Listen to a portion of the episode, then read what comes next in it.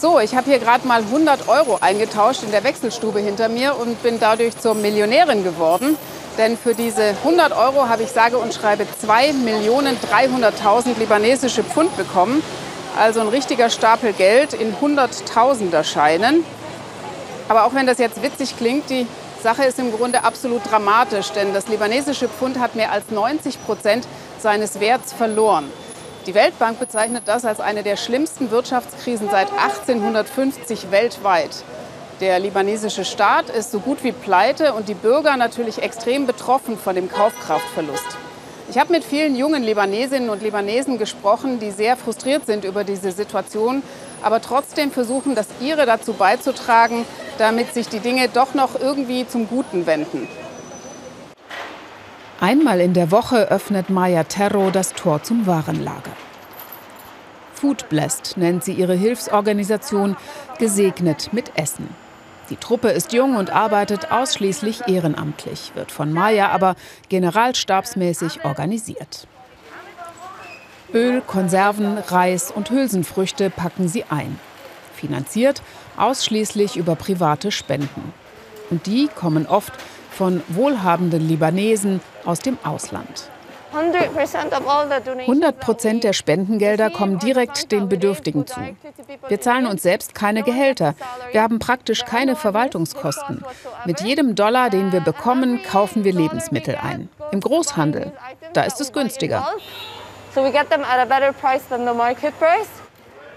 Heute stellen sie Pakete für 400 Familien zusammen, die davon eine ganze Weile zehren werden. Die Hälfte der Bevölkerung im Libanon lebt inzwischen unter der Armutsgrenze.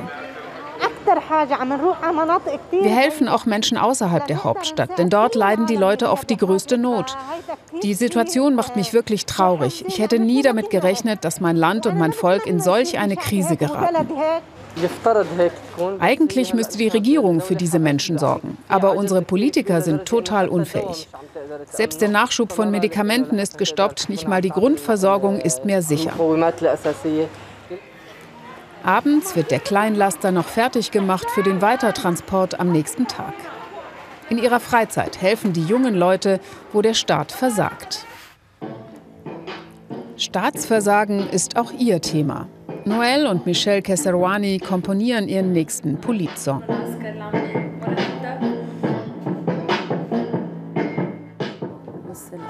Ihre Musikvideos sind populär im Internet, weil Texte und Bilder ironisch das System aufs Korn nehmen.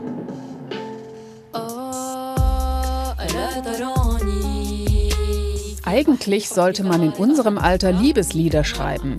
Aber das geht hier nicht, singen die beiden.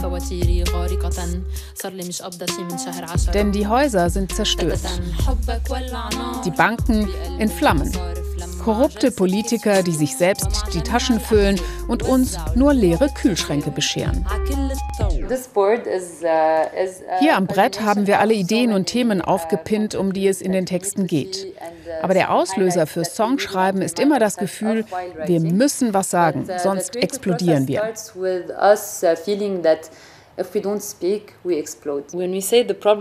Wir sagen, das Problem liegt im System. Mit System meinen wir, unsere politischen Parteien bilden alle zusammen eine riesige Miliz oder Mafia, die nur ein Ziel hat, sich selbst an der Macht zu erhalten. Deshalb werben die Schwestern in den sozialen Medien für unabhängige Kandidaten. Gerade entstehen neue Parteien im Libanon. Ob die eine Chance haben, keine Ahnung. Aber wer will, dass sich im Land etwas ändert, muss individuell was tun, findet auch Maya Terro. Die Leute von Foodblessed, der Hilfsorganisation, nehmen uns mit nach Tripoli, eine Stunde nördlich von Beirut. Vorbei an langen Schlangen vor Tankstellen. Wegen des Devisenmangels ist auch der Sprit knapp im Libanon. Tripoli ist eine der ärmsten Städte des Landes, kaum Industrie. Hier sind die Menschen besonders auf die Hilfslieferungen angewiesen. Die Bedürftigkeit der Empfänger wurde vorher überprüft, um Missbrauch mit den Spenden zu vermeiden. Bei Sanaa Nasr gibt es da keinen Zweifel. Ihr Mann ist arbeitslos.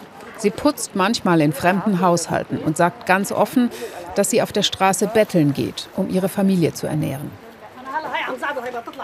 Mit den Schwiegereltern zusammen wohnt sie in einem der Slumviertel. 8 Menschen in 2 kleinen Räumen. Strom gibt es seit der Krise nur 4 Stunden am Tag.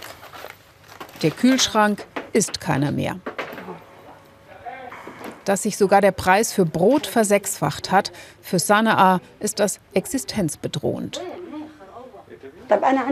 Ich habe 4 Kinder. Wenn ich jedem von ihnen mal was zum Anziehen kaufe, habe ich kein Geld mehr fürs Essen. Wir wären besser tot. Sanaas Familie, ein Fall von vielen im Libanon.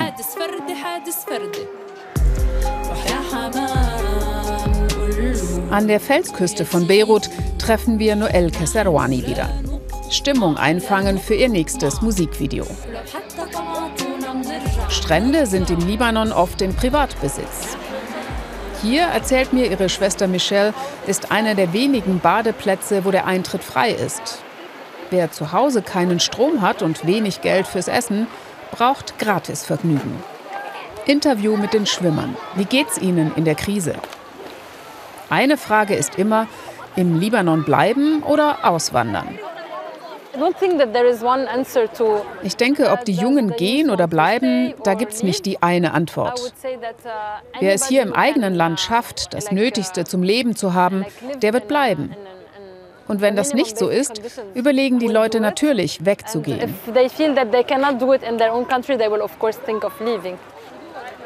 Wir lieben unser Land sehr, sagt sie noch. Aber es ist einfach schwierig hier. Auch die Schwestern selbst wissen noch nicht, ob sie dauerhaft hier bleiben oder ob sie es nicht am Ende doch nach Europa zieht.